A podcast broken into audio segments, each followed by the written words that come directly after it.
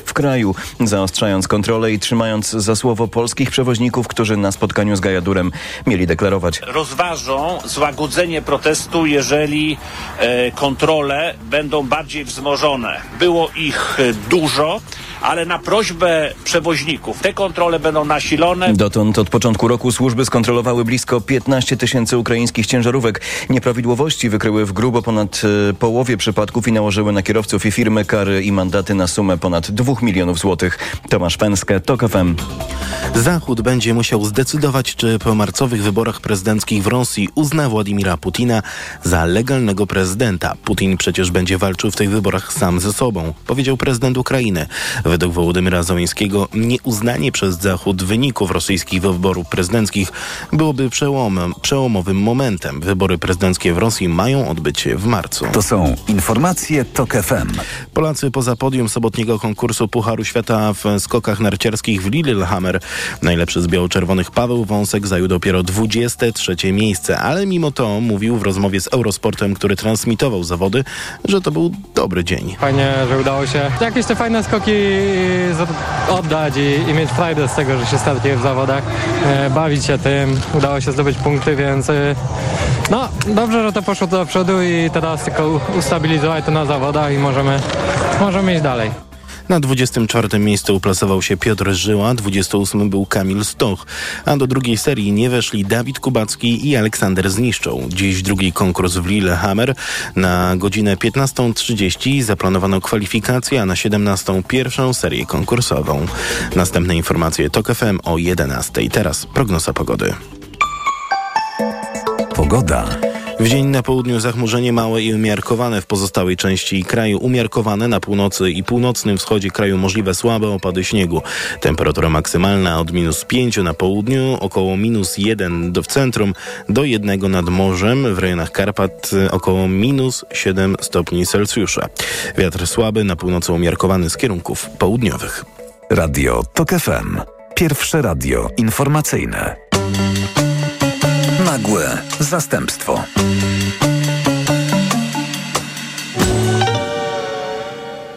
Rozmowa o teatrze dramatycznym nie jest, wbrew pozorom, rozmową o Monice Strzępce.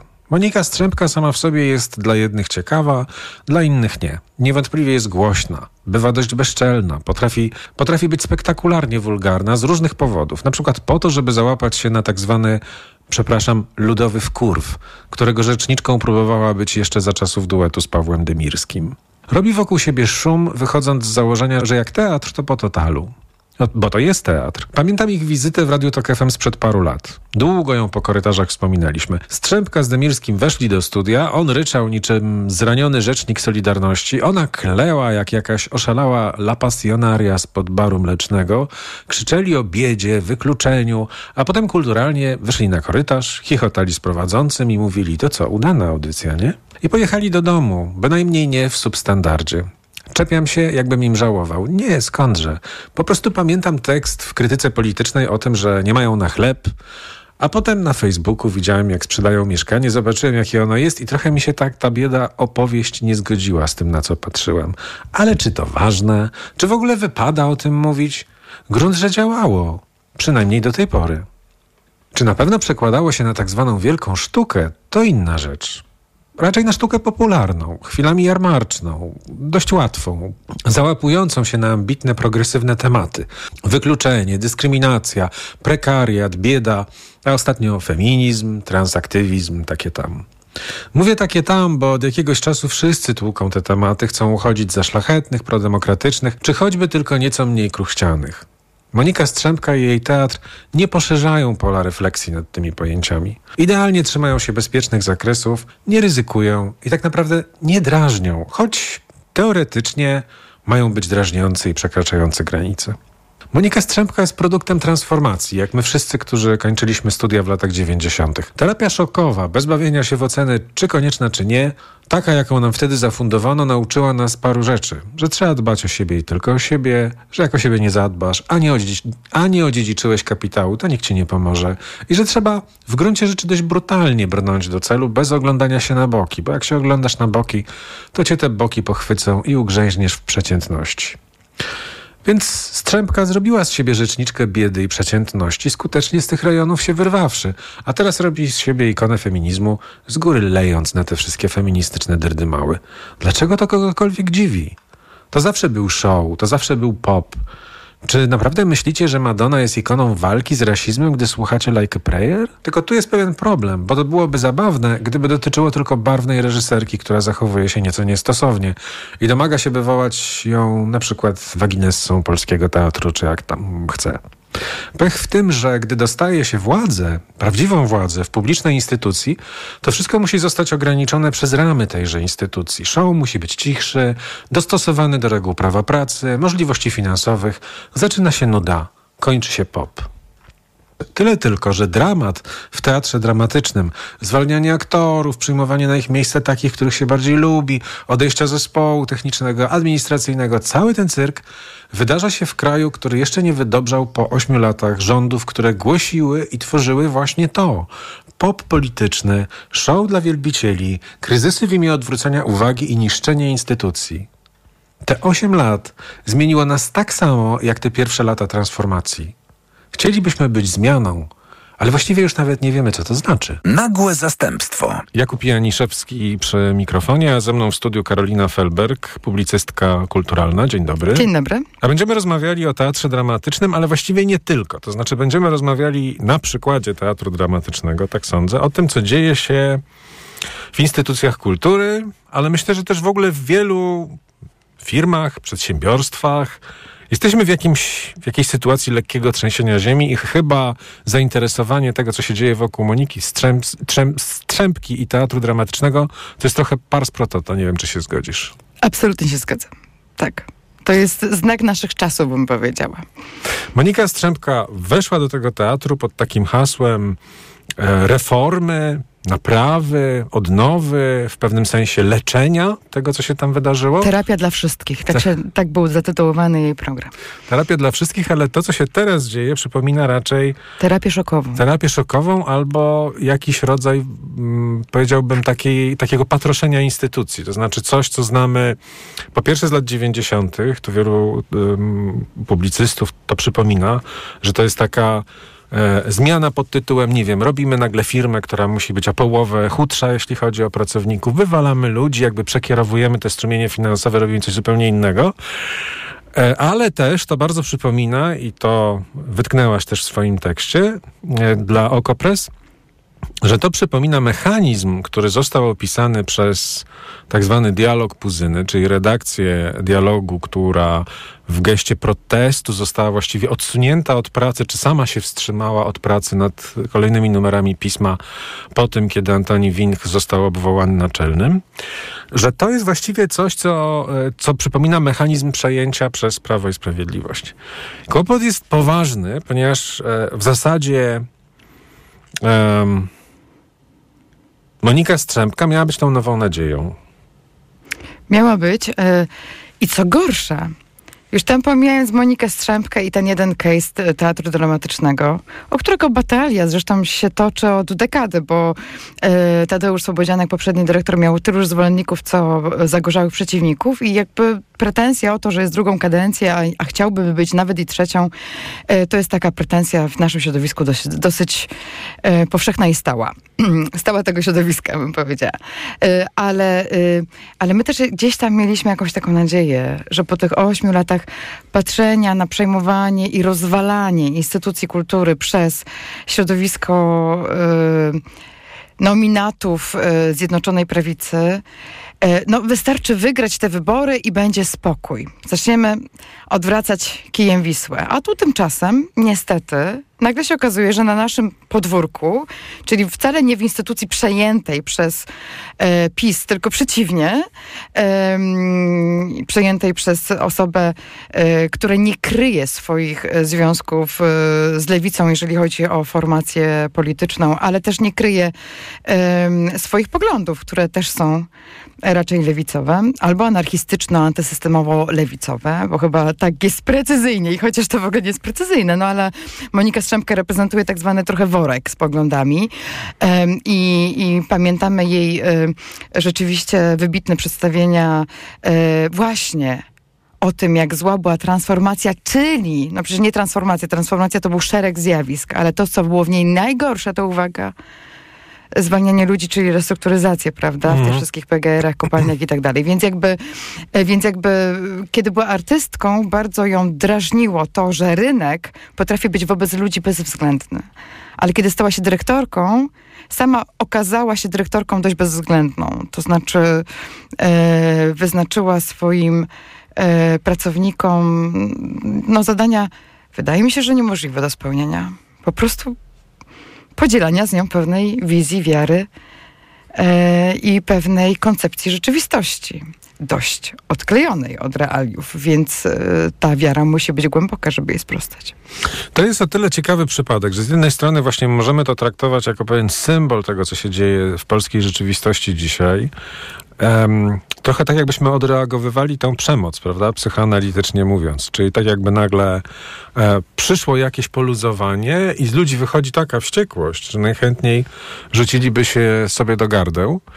Ale też z drugiej strony mam wrażenie, że dzieje się mm, sprawa mm, o tyle poważna, że można by sobie zadać pytanie, czy w ogóle ta lepsza, lewa strona, mm, powiedziałbym, sceny politycznej, ludzie, którzy się z nią utożsamiają, czy oni są w jakimkolwiek stopniu inni od tej strony prawej. To znaczy, czy tam się rzeczywiście wykształciła jakiegoś rodzaju ideologia i taki sposób myślenia, który mówi właśnie o pewnej równości i, i demokracji, czy też jest tak, że tam jest jednak też właśnie chęć zemsty, zawłaszczenia, em, widzenia tylko em, swojej racji, e, rugowania poglądów innych niż przedstawicieli, którzy mają poglądy inne niż własne i właściwie zawieszenia debaty, czy zawieszenia jakiejś dyskusji wokół tematów, które uznajemy za, nie wiem, ważne, święte, kluczowe. To jest chyba ten problem, z którym się stykamy. Bo to jest. A ja właśnie nie wiem, jak, gdzie tu jest tak naprawdę problem. To znaczy, widzę tutaj szereg różnych problemów, które akurat w tym konglomeracie, e, który teraz, e, konglomeracie różnych zjawisk i tendencji i procesów, które teraz drążą e, teatr dramatyczny być może widać gołym okiem, ale ja tutaj widzę kilka rzeczy jednocześnie, bo Monika Strzemka od lat nie ukrywała, że po prostu chce teatru. Chce jakiś teatr przejąć i stworzyć teatr na obraz i podobieństwo własnej osoby, swoich własnych poglądów i tak. I to jest pierwszy jej błąd założycielski, ponieważ jeżeli ma się tak wyraziste poglądy, tak bezdyskusyjne i bezkompromisowe, można sobie założyć te- teatr, ale właśnie. powinno się założyć teatr prywatny. Ale właśnie, właśnie, to jest, to jest takie pytanie, które gdzieś mi towarzyszy e, przy tej całej historii, jak ją obserwuję, jak czytam teksty między innymi twój. Czy to jest zaskakujące, że Monika Strzępka się tak zachowuje? Tak naprawdę. To w ogóle nie No zaskakujące. właśnie. Dla mnie zaskoczeniem jest, czemu dostała tę funkcję. E, bo y, osoby, które y, przeprowadzały z nią rozmowę, przyglądały się jej CV, portfolio, badały jej e, kandydaturę, powinny wiedzieć to, co wiemy wszyscy. O. Że Monika Strzępka miała ochotę na teatr, teatr dostała i wiadomo było, że będzie to teatr, który swoją wyrazistością nas porazi. Więc, ale z drugiej strony rozumiem moment historyczny, dziejowy, w którym się, y, w którym debatowano akurat nad zmianą dyrektora tej właśnie instytucji Teatru Dramatycznego i rozumiem po co na tamtym etapie em, władzom miasta była potrzebna w tym wszystkim strzępka. To znaczy, na pewno dobrze w, tym, e, w tych ostatnich miesiącach było, było mieć ze sobą środowiska lewicowe, tak? które coś dostały, te środowiska tęczowe, bo one nawet nie tyle są lewicowe, tu nie chodzi przecież o poglądy, tu raczej chodzi o postawy. Em, tu raczej chodzi o po, postawy, o, o lifestyle, e, o, o queerowy, e, queero, queerową wrażliwość i tak dalej. To chodzi raczej o te rzeczy. Ale to mnie właśnie najbardziej niepokoi, dlatego że ja już mam trochę dosyć lifestyle'u, który ma się kojarzyć z poprawą losu osób takich jak ja, czyli tej mm, mniejszości LGBT. Mnie interesuje faktyczna poprawa losu. Lifestyle zostawmy, prawda? Już zdejmijmy te tęczowe flagi, jeśli one nic nie znaczą. Odpuśćmy sobie ten cały sztafaż pod tytułem, nie wiem, e, nawet te zaimki są mało istotne. To jest wszystko jakaś otoczka. To, co jest ważne, to jest y, po pierwsze to, jak się tych ludzi traktuje, po pierwsze, czy oni mają te same prawa, co inni, czyli taka liberalna podstawa, której my wciąż nie mamy. A Słuchaj, zamiast ale- tego mhm. rośnie właśnie jakiś taki y, klimat pod tytułem no, przybierzmy się na tęczowo. Dokładnie. Miejsce, To ja ci, ja ci odpowiem, jak ja to widzę. Bo, Pinkwashing, tak Bo w, w program, konkurs rozpisano w 2021 roku. E, Jego zakończenie, czyli oficjalne przedstawienie, kto wygrał, nastąpiło w lutym 2022. I to był zupełnie inny moment. To znaczy, trzeba było czymś zrównoważyć tęczowe zarazy i tak dalej. Więc absolutnie rozumiałam ten gest, chociaż to było tak nieumiejętnie, nieumiejętnie przeprowadzone, bo jeżeli, jeżeli był pomysł na to, żeby jakiś teatr oddać tym ideom, i zrobić to rękoma e, Moniki Strzępki, żeby zagrać na nosie PiSowi, który właśnie walczy z takim, wydawałoby się naprawdę nieszkudnym zjawiskiem, jak fakt, że Konrada w Dziadach Mai Kleczewskiej gra kobieta no na Boga. Tak. Na Znaczy, Boga. Mało takich zabiegów. w Jakbyśmy, jakby to nie był zabieg właściwie stary jak świat, Tak. że nie wspomnę o tym, że w The Globe w tym samym czasie króla Li- Lira grała kobieta. No i czy z tego powodu się rozwaliła Wielka Brytania? No nie. Więc ja rozumiem, że w tamtej sytuacji, tak, e, to to e, nasz ratusz tego nie zrobił sprytnie, bo trzeba było tak napisać ten konkurs, takie ogłoszenie konkursowe, żeby właśnie Monika Strzępka mogła bezdyskusyjnie wygrać. A oni napisali dokładnie odwrotnie i była dyskusja już przy samym wygrywaniu Moniki, czy, czy ona ma prawo z takim programem wygrać, skoro ma być kontynuacja, a nie rewolucja, tak? No ale to już zostawmy, bo to już jest dwa lata temu, to już. Dobrze. E, I ja to rozumiem, czemu to się wszystko wtedy wydarzyło. I nie mam do tego stosunku ani negatywnego, ani pozytywnego, no po prostu tak się wydarzyło. I szczerze mówiąc, po tych wszystkich tęczowych zarazach, po tym, co mówił prezydent Duda w swojej kampanii, to właściwie ja nawet się cieszę, że ktoś, jakaś siła realnie polityczna, a taką siłą jest e, ratusz warszawski, no próbowała także ingerować w tę rzeczywistość i gdzieś tam jakąś przestrzeń wykroić. I słuchaj, e, kiedy Monika Strzemka obejmowała ten teatr e, z, końc, z początkiem nowego sezonu, czyli we wrześniu 2022 roku, to powiem ci, że była taka sytuacja. Dzień wcześniej, czyli nie 1 września, kiedy go objęła oficjalnie, tylko dzień wcześniej, 31 sierpnia. E, Zorganizowała Monika Strzępka oraz bliskie jej środowiska artystyczne, polityczne. Tam było mnóstwo polityków, em, kulturalne i tak dalej. Wielki wiec e, pod teatrem Studio na placu e, Defilat, skąd potem wiecu po przemowach i tak dalej, po e, pokazaniu publiczności e, słynnej złotej waginy, czyli wilgotnej pani, e, rzeźby posągu. Ten posąg w tym bajecznie kolorowym, e, złocistym korowodzie podążył do teatru dramatycznego, gdzie został, jak rozumiem, wprowadzony. No, święto, święto, święto się stało, tak? Święto się stało, rytuał się odbył. I wiesz, ja tam byłam akurat zupełnie przypadkiem. Miałam kolegium redakcyjne w e, barze studio. Nie wiedzieliśmy, że będzie te, zapomniałam, że, że tego dnia będzie to wydarzenie i po prostu przypadkiem byłam tego świadkiem. Wszystko to sobie obejrzałam i pomyślałam sobie tak, mądre, sprytne i fajne.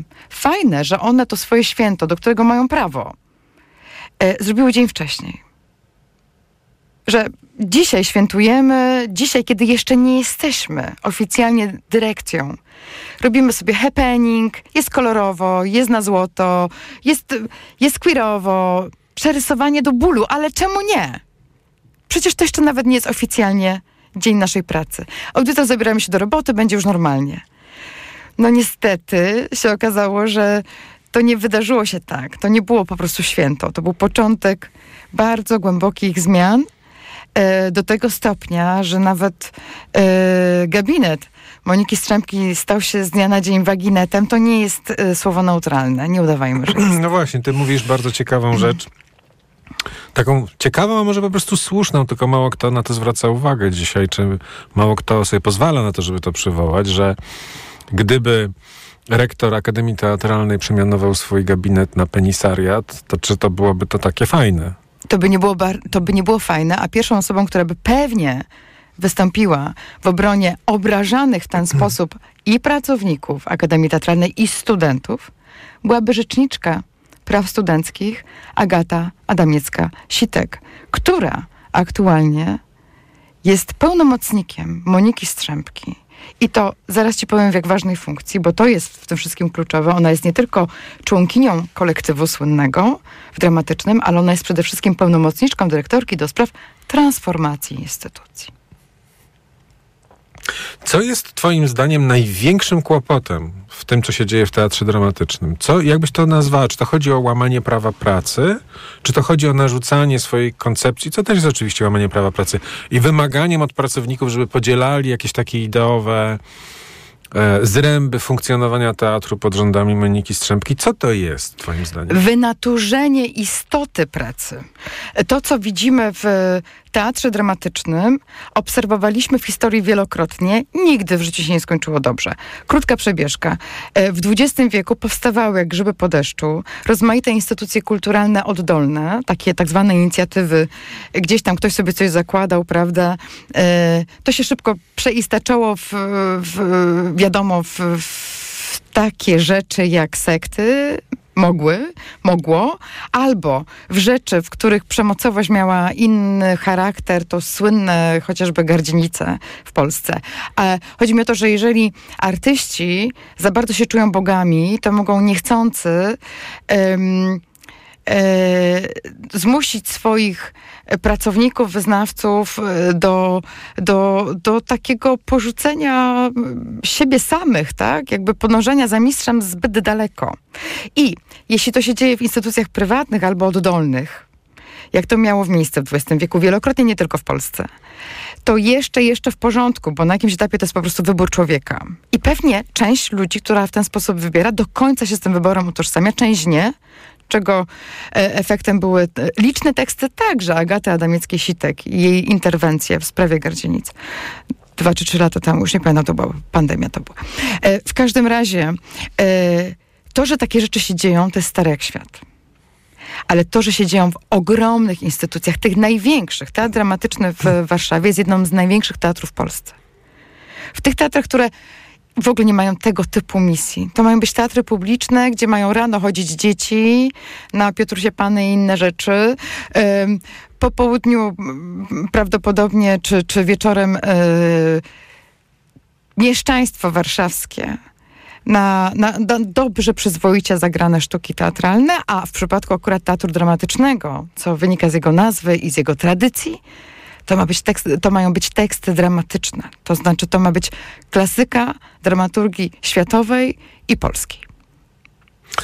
No tak, ale też trzeba pamiętać o tym, że to, co jest szczególnie dziwne w tej sytuacji, przynajmniej moim okiem, to to, że ja mam wrażenie, że to zachowanie mm, przyszło raz jakby z założenia, a nie z sukcesów. Znaczy, bo można powiedzieć, że czasem się tak dzieje, że mamy nowego dyrektora, odnosi zespół, odnosi wielkie sukcesy, teatr staje się no, jedną z najważniejszych instytucji kulturalnych w Polsce, a może i w Europie. Zaczynają jakby tam walić tłumy, każda premiera jest wydarzeniem, wszyscy obrastają w ludziom odwala, e, dyrektor zakłada, że jest po prostu Bogiem. Tak się właśnie wydarzyło trochę w przypadku Gardzienic. To znaczy, trzeba pamiętać o tym, że sława Staniewskiego rosła przez dekady i że on w pewnym sensie się tak rozpanoszył, no bo uwierzył w to, że jest kolejną inkarnacją Grotowskiego czy kimś takim. Dokładnie. Natomiast tutaj jest trochę inaczej. Znaczy, Monika Strzępka jest niewątpliwie bardzo ciekawą reżyserką, ale nie wiem, czy ma aż taką pozycję artystyczną i czy ma aż takie sukcesy, poza jakby sympatią Warszawki. Ale sympatia to nie jest to samo, co sukcesy artystyczne. Dokładnie.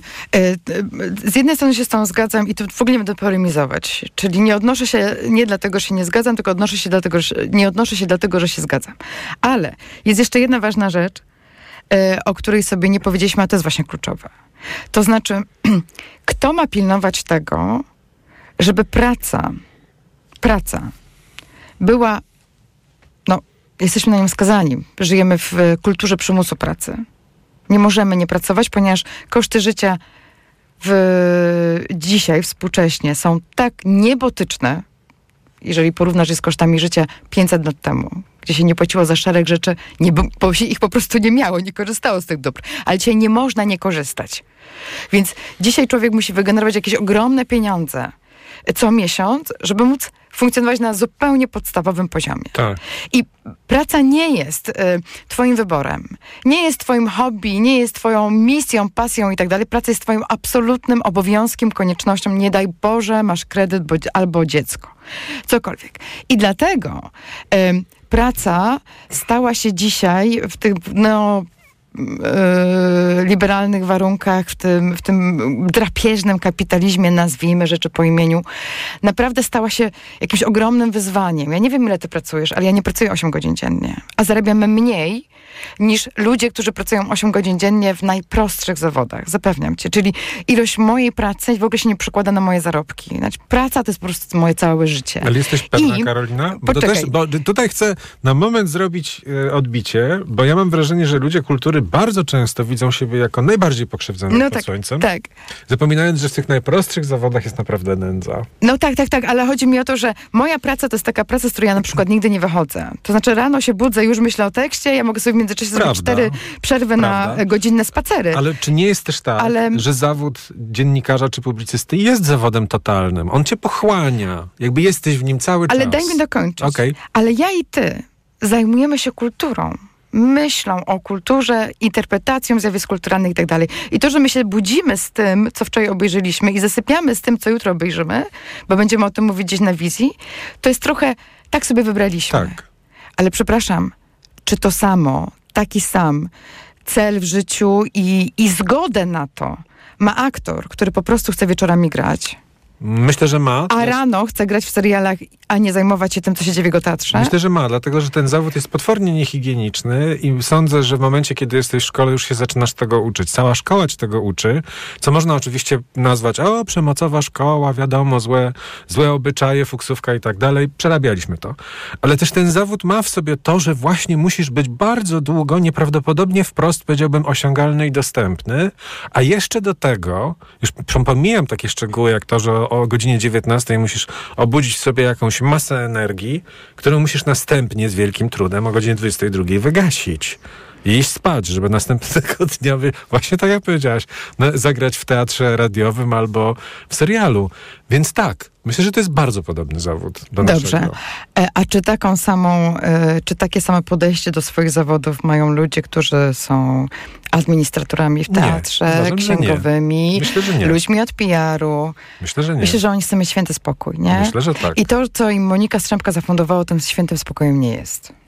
Obojętnie, czy to jest wspólne grzebobranie, już leg- legendami, legendami krako- wa- warszawskimi obrastają, no bo wiadomo, ludzie plotkują, e, opowieści o tym, e, o tych grzebobraniach i innych sesjach jogi. E, jak mam ochotę iść na sesję jogi, to sobie na nią idę, po pracy. Mhm. A nie w jej ramach, a nie daj Boże ze swoją szefową. To jest po prostu niezdrowe. To jest bardzo niezdrowe. To jest nienormalne. No właśnie, bo to jest ten moment. To Ale znaczy, poczekaj, czy bo jest jeszcze jedna rzecz. Mhm. Poczekaj, przepraszam. Ale kto nam proponował e, wspólne y, sesje jogi i wycieczki gdzieś tam i tak dalej? No ten słynny kapitalizm za 90. pojawiły się wyjazdy, prawda, integracyjne, nie? Czyli kończysz pracę w banku o godzinie dziewię- e, 17, chcesz mieć święty spokój, a tu nie, bo jest obowiązkowe coś tam z szefem. To jest też taka smycz, która powoduje, że jesteś trochę bardziej oddany, nie? I pewne rzeczy zaczynasz robić po godzinach i bezinteresownie. I to są te takie pułapki, wiesz, y, dojrzałego kapitalizmu, czyli drapieżnego kapitalizmu.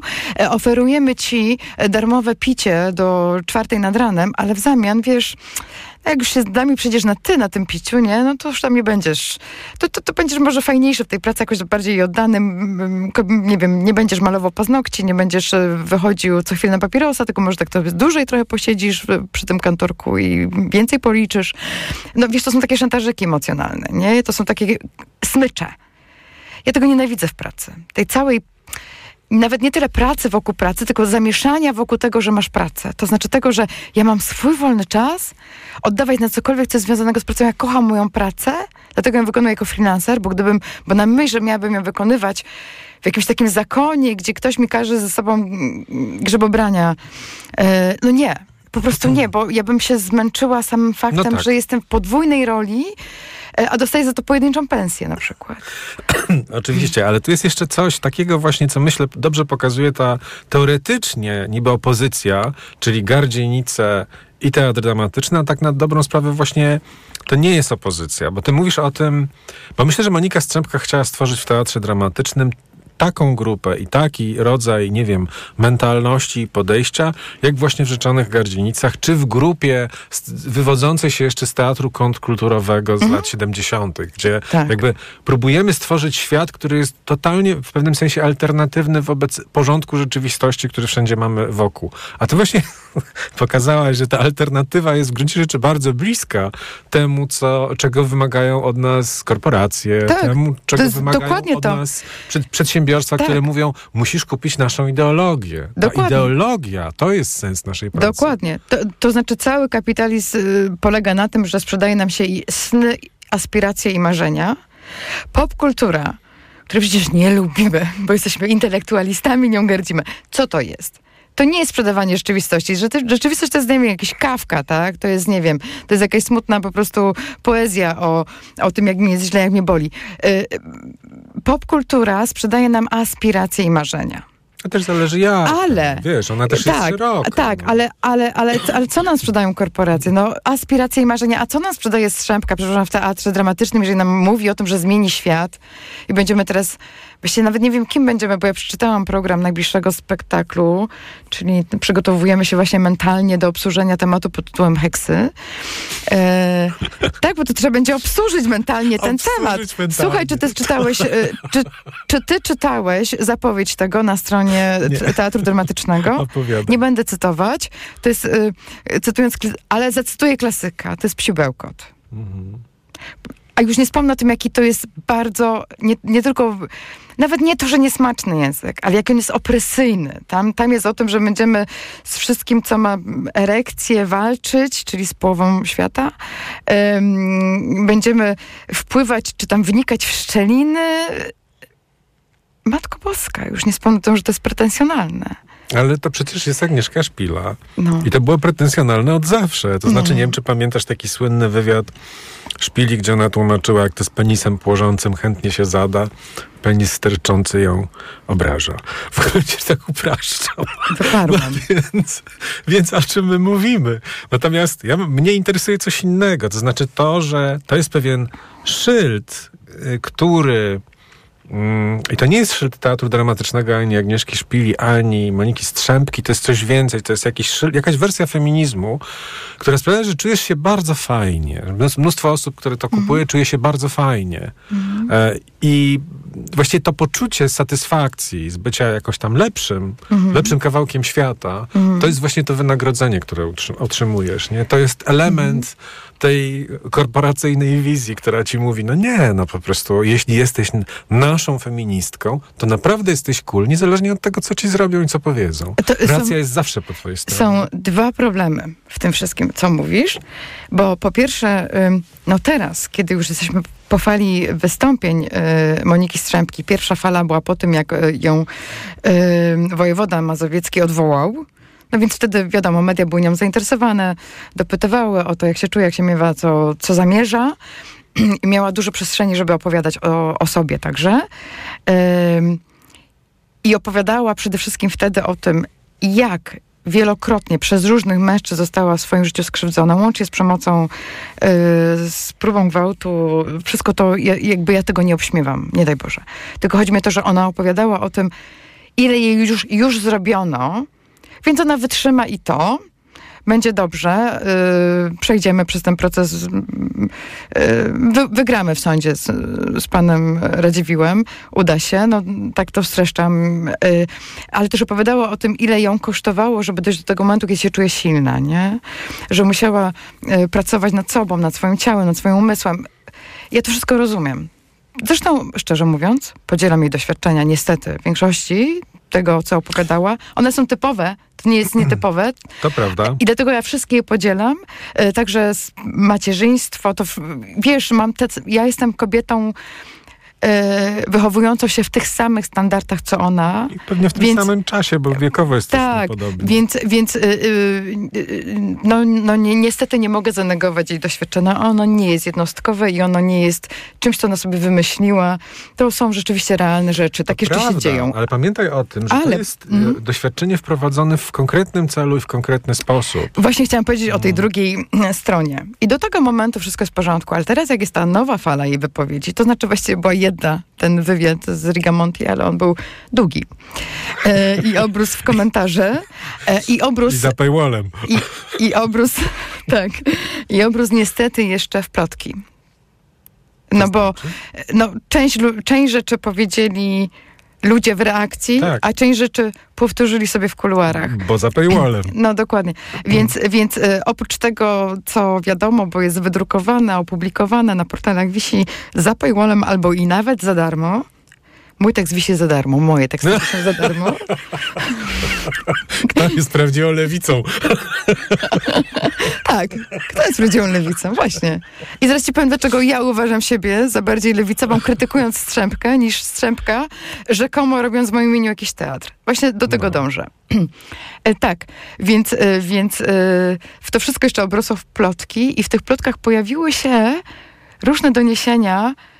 Przyjdzie je kiedyś zweryfikować. Ale one już są na stole, więc nie będziemy ich tutaj teraz skrywać i ukrywać, że Monika Strzępka, kiedy już dostała tę fuchę, e, to nagle się okazało, że właściwie jej wizja świata i wizja feminizmu to nie jest feminizm dla każdej kobiety.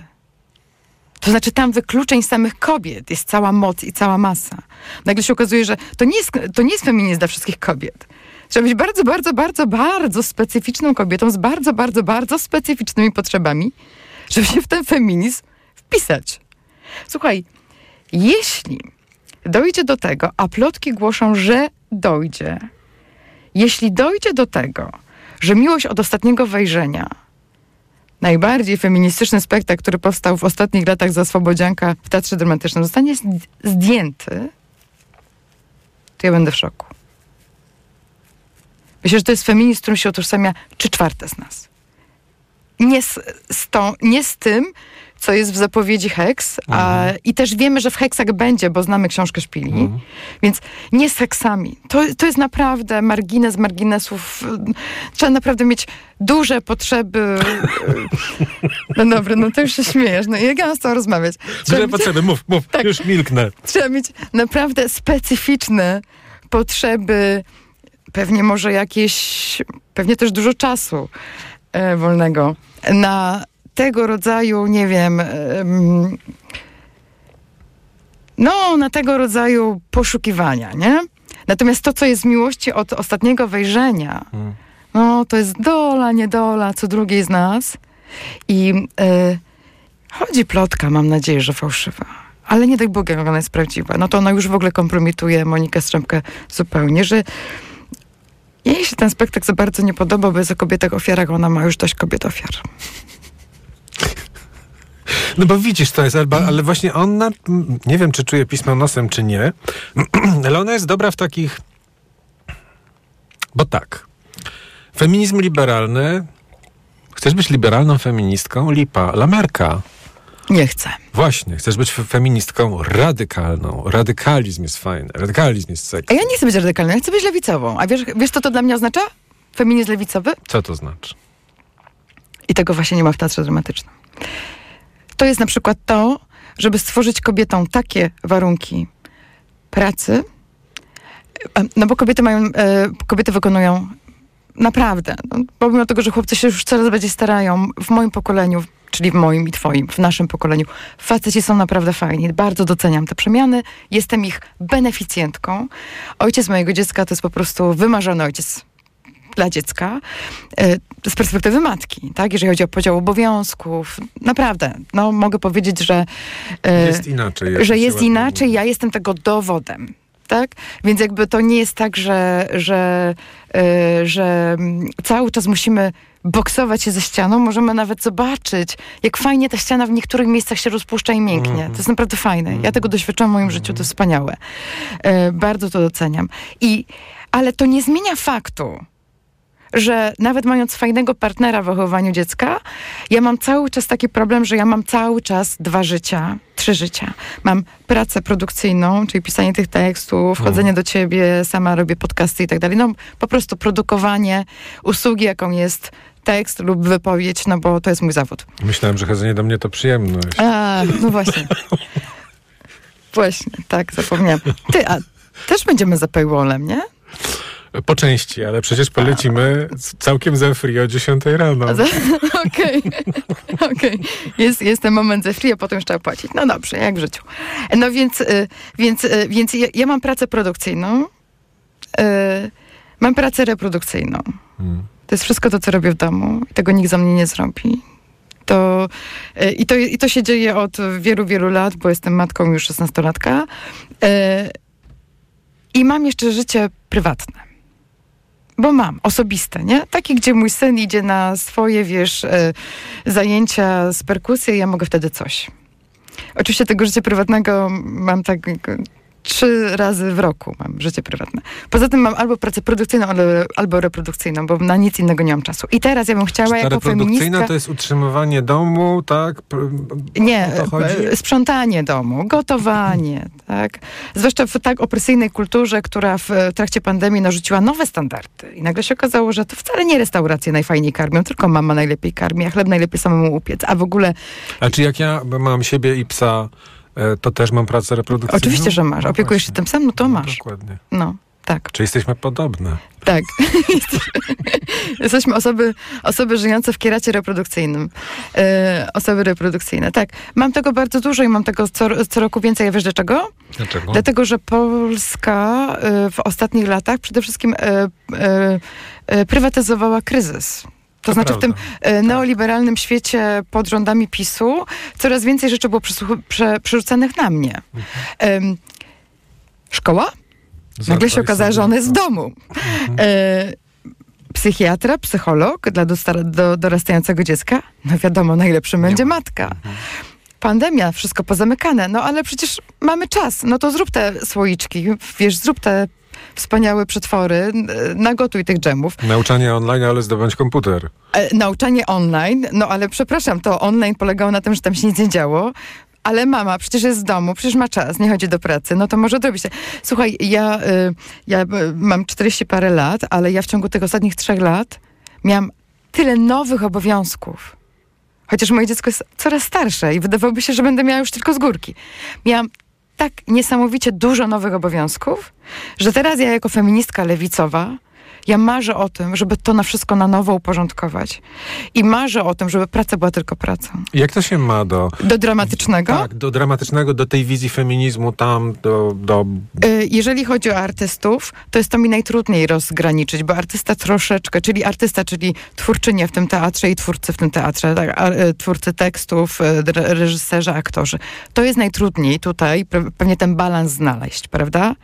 Ale jeżeli chodzi o wszystko to, co nie jest, co, co, co się dzieje w teatrze, ale, ale jest zawodem pozaartystycznym, no to ja bym chciała, żeby Monika Strzemka prowadziła instytucję, w której ludzie mają święty spokój, a nie muszą zajmować się tym, co o nich piszą w gazetach. Bo sama pracowałam w instytucji przejmowanej przez PiS, w Instytucie Adama Mickiewicza. Tam się po prostu wydarzyła, jak to się nazywa?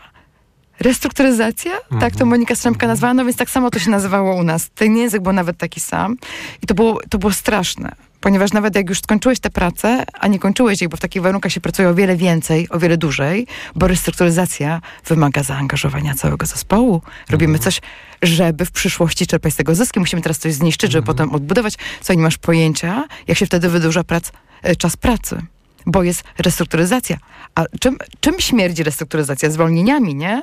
No więc jeżeli komuś zależy na utrzymaniu tej pracy, bo nie ma ochoty jako inspicjent szukać nowego teatru, bo wie, że wszędzie są koszty i cięcia, albo po prostu jest księgowym i lubi tę swoją pracę, lubi, lubi w teatrze pracować, przywiązał się, e, no to, no to zostanie to godzinę czy dwie. No przecież ta restrukturyzacja się kiedyś skończy, nie? Słuchaj, to są niesamowicie... To, to, to naprawdę nie chodzi o ideologię. Naprawdę nie chodzi o tak grzebobrania i o ten jeden gong za dużo. czy tam o jeden kurs gongów, grania na jeden gong za dużo. daleko. Tak, o jeden gong za daleko. Bo, bo to są anegdoty, to na pewno też wkurza i boli tych, którzy nie podzielają tej wizji świata. Tu naprawdę nie chodzi o tę waginę stojącą w tym foyer. Tu chodzi o to, że takie procesy, jak się je robi w taki sposób, to one powodują, że człowiek, który jest ich częścią, jest ich po prostu zakładnikiem. Obojętnie, czy koniec końców, to on będzie nową gwiazdą tego teatru, czy zostanie z niej wyrzucony. Czyli właściwie to, co opisujesz, kojarzy mi się z takim postulatem, w pewnym sensie może i nawet jakiś taki, z takiego samoograniczenia, to znaczy ograniczenia celów, to znaczy zróbmy instytucję, która jest przyjazna dla nas wszystkich, zamiast robić wielką rewolucję, czy nie tak? Absolutnie. Wiesz, ja w ogóle uważam, że na każdym etapie, w każdej dziedzinie życia, w każdej, absolutnie w każdej, z powodów kryzysów e, klimatycznych, no po prostu z wszystkich tych kryzysów, które, kt- które, których świadkami teraz jesteśmy, bośmy się rozchurali e, w, w, w pewnego w, w pewnej doczesności nowoczesnej i ponowoczesnej. No po prostu konsumpcyjnie się rozchuraliśmy. Ja myślę, że samo ograniczenie to jest w ogóle jedyny trop, którym musimy wszyscy jako ludzkość pójść, żeby, żeby w ogóle przetrwać. I on, ono, ono moim zdaniem dotyczy także artystów. Artystów, którzy zawsze dają sobie takie alibi. My kreujemy coś z niczego, my kreujemy nowe światy. Nie kreujecie. Przepraszam.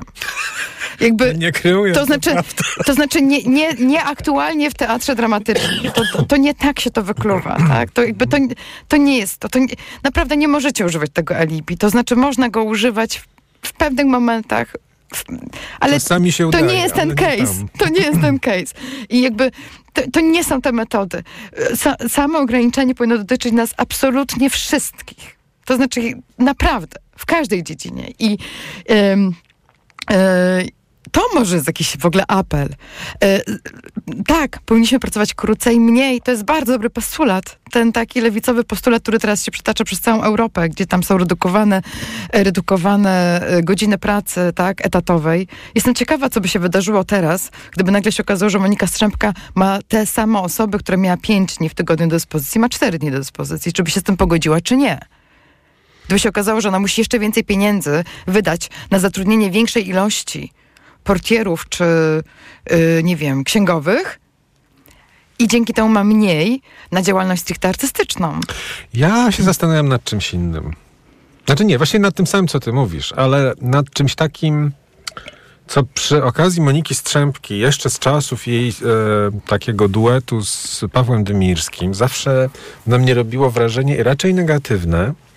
Mianowicie nad tym, jak nawet w sytuacji, kiedy powołujemy się na ideały lewicowe, w gruncie rzeczy jesteśmy tworem, jesteśmy wychowankami liberalizmu.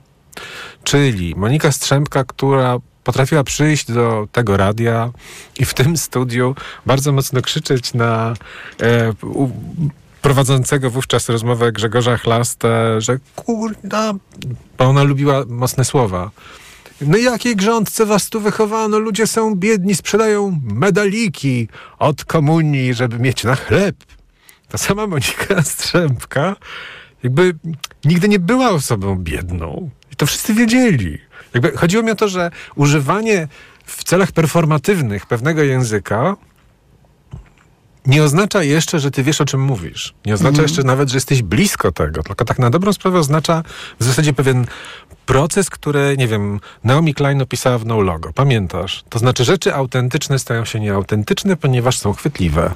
A teraz jeszcze powiem ci lepszy numer, słuchaj, bo tam w tym y, wywiadzie z Riga Monti pada w pewnym momencie pytanie o to, no ale właściwie ile, ile w dramatycznym e, aktorze zarabiają? Skoro się od nich tak dużo wymaga, bo tam No. jest ten taki pasus o tym, że, że trzeba było zwolnić tych, co nic nie umieją, bo po warszawskiej e, Akademii tak, tak, Teatralnej tak, nic nie umieją, nikt nic nie i, umie. a ona potrzebuje szczególnych jakości, tej performatyki, performatyczności, e, tej wysokiej świad- samoświadomości, e, oblatania w tych nowych dyskursach, które aktor jest jeszcze do wszystkiego się w stanie zaangażować.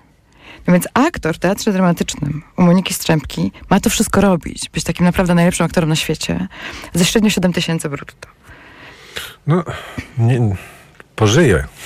Yy, wiadomo, jakby to nie jest bardzo mało. No bardzo dużo też nie. Ale to, też, ale to też nie jest bardzo dużo jak na Warszawę, a ten teatr tak, tak się składa, stoi w samym centrum Warszawy. E, I teraz sobie wyobraźmy, że e, w tym wszystkim masz wrócić do domu i czytać literaturę, której nie znasz. No bo na przykład dotychczas byłeś po prostu zwykłym aktorem, który jak grał Hamleta, to czytał sobie Hamleta, tak? A teraz masz nagle przeczytać po prostu milion feministycznych książek albo jakichś innych new age'owych, czy tam, nie wiem, o grzybach, czy o czymś tam, bo twoja y, dyrektor chce, żebyś się utożsamiał z jej y, sposobem życia. To jest właśnie straszne. I to wszystko robisz w ramach tych 7 tysięcy brutto i... em, no nie wiem, wiesz, jakby moja lewacka wrażliwość mi podpowiada, że tu jest coś nie halo.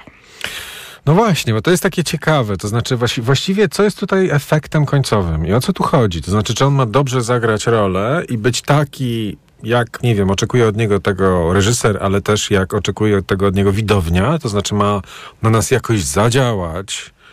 E, nigdy do końca sobie nie nazwiemy jakimi sposobami, ale ma to zrobić. Czy ma właśnie być jakiegoś rodzaju, no, takim, nie wiem, wyznawcą jakiegoś ideolo. To znaczy, ten, czy ten zespół ma w ogóle, przewiduje jakąś różnorodność, czy to jest różnorodność pod sznurek jednej ideologii? To jest różnorodność pod sznurek jednej ideologii, jeśli weźmiemy pod uwagę te wszystkie wypowiedzi, które się ostatnio pojawiły. I zarówno oficjalnie, bo ktoś na przykład pod nazwiskiem udzielił jakiejś wypowiedzi, y, i no i w tej sferze plotek, prawda?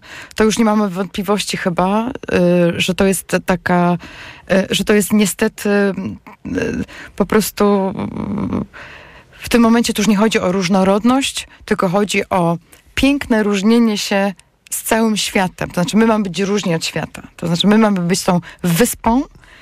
W pięknie. obrębie której nie może być tak, różnorodności. tak. W obrębie Ale której nie może być e, Jeszcze jedno, na koniec. Karolina, Mhm. jak to się ma do całej wielkiej dyskusji o przemocy w teatrze, która się przewaliła przez łamy, przez studia radiowe, telewizyjne. Gadaliśmy o tym, zawracaliśmy sobie tym głowę, jakie to straszne warunki w teatrach i normy pracy. Jak to się ma do tego?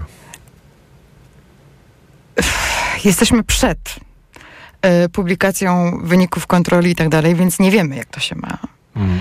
Miejmy nadzieję, że się że, że nie będzie tak źle, jak sądzimy, że może wyjść. Natomiast z całą, z całym, z całą odpowiedzialnością, i powiem to bardzo głośno, bo, mi, bo mnie do tego obliguje moja lewacka wrażliwość. Em, przemoc niejedna ma imię. I jeżeli teatr dramatyczny mówi, bo gdzieś tam się pojawiło takie, takie sformułowanie, e, jeżeli chodzi o zwolnienia, które miały miejsce u nas w teatrze, wszystkie się odbyły w imię prawa, to znaczy zgodnie z literą prawa. Mnie nie interesuje litera prawa. Ja, ja, ja, ja, ja pracowałam w instytucji przejętej, w której 70% załogi zostało w, w ciągu roku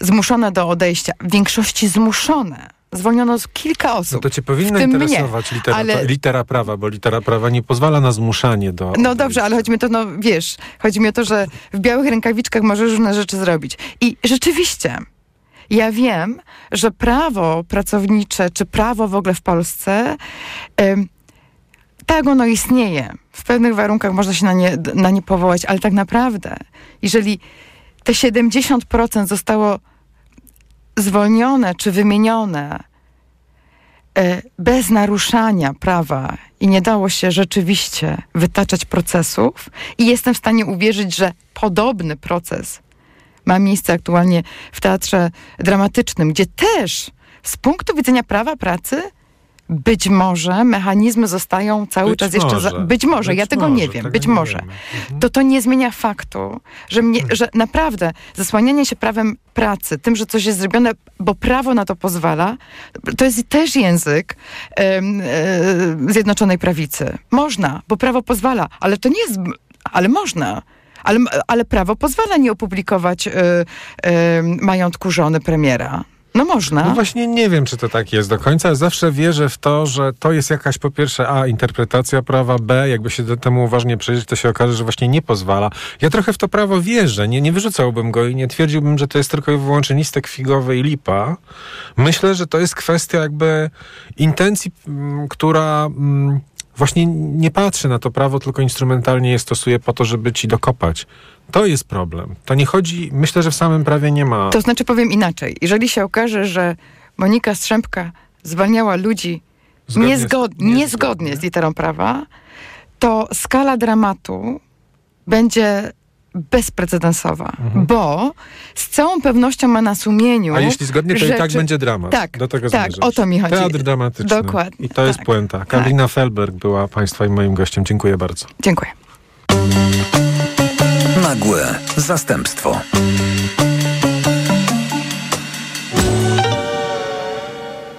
Radio TOK FM. Pierwsze radio informacyjne. Reklama. Ho, ho, ho! Mikołajkowe okazje w euro. Tylko do 12 grudnia obniżki na produkty objęte akcją. 4K, 50 cali, LG, NanoCell. Najniższa cena z ostatnich 30 dni przed obniżką to 2299. Teraz za 2199 zł. I do maja nie płacisz. Do 50 rat 0%. Na cały asortyment podlegający sprzedaży ratalnej. RRSO 0%. Szczegóły i regulamin w sklepach i na euro.com.pl. Przyjmuję dwa razy w weekend, w sobotę i niedzielę od 16 w Radiu TOK FM. O. Na wizytę u doktora zaprasza Ewa Podolska. I zdrowia życzę. Sponsorem programu jest suplement diety Vivomix. Probiotyk o dużej sile działania. Hej! Wszystko gotowe do świętowania?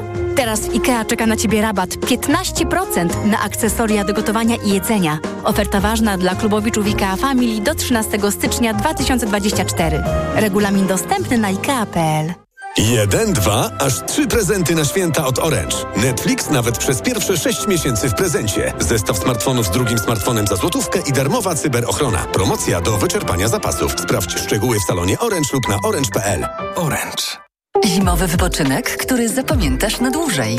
Spędź aktywnie ferie w rodzinnej atmosferze w hotelu Tremonti w Karpaczu. Wygodne pokoje, wyjątkowa kuchnia, relaks w klimatycznych wnętrzach spa, udogodnienia dla narciarzy i snowboardzistów, całoroczny podgrzewany basen zewnętrzny oraz mnóstwo innych atrakcji dla dzieci i rodziców. Zarezerwuj pobyt w stylowym hotelu